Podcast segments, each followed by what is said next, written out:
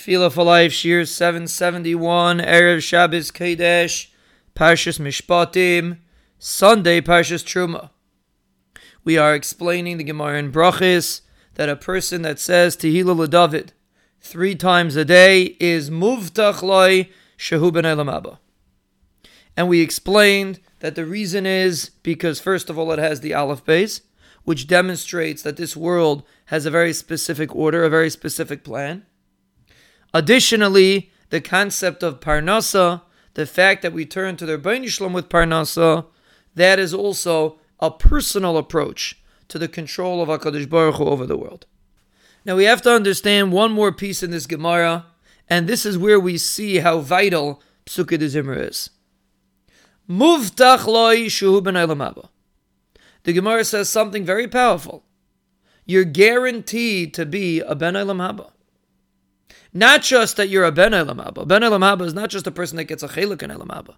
It means a person that's a ben Elam Haba. He has a position.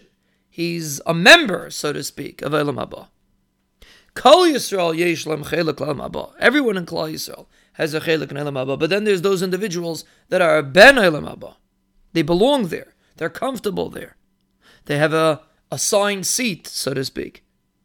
That is the individual that says Tilul Dava three times a day. He's muvtachlai.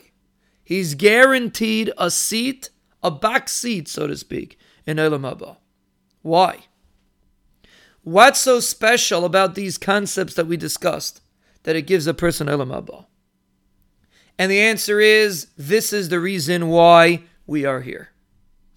We are here to acknowledge HaKadosh Baruch Hu's control in a world that seems to scream that HaKadosh Baruch Hu is not in control. The test, the great test of life, is this concept.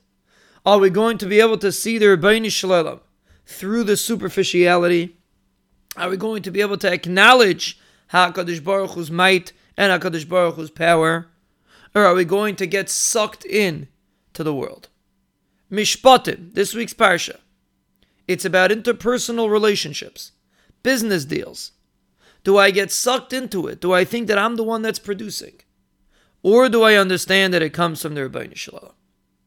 That is the defining factor of Olam Haba.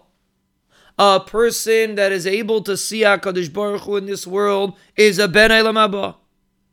And if you say Tehillah David three times and you internalize it, three times a day, what you are doing is preparing yourself for Olam Haba, to be a Ben Olam Haba. And that's what the Gemara means. If we utilize the opportunity of Tehillah David that we're saying anyway, if we utilize the opportunity to internalize the concept, I'm not in control. Nobody else is in control. It's only Hakadosh Baruch Hu, and I rely on Him, and I praise Him, and I turn to Him. That individual is a Ben Elam Haba.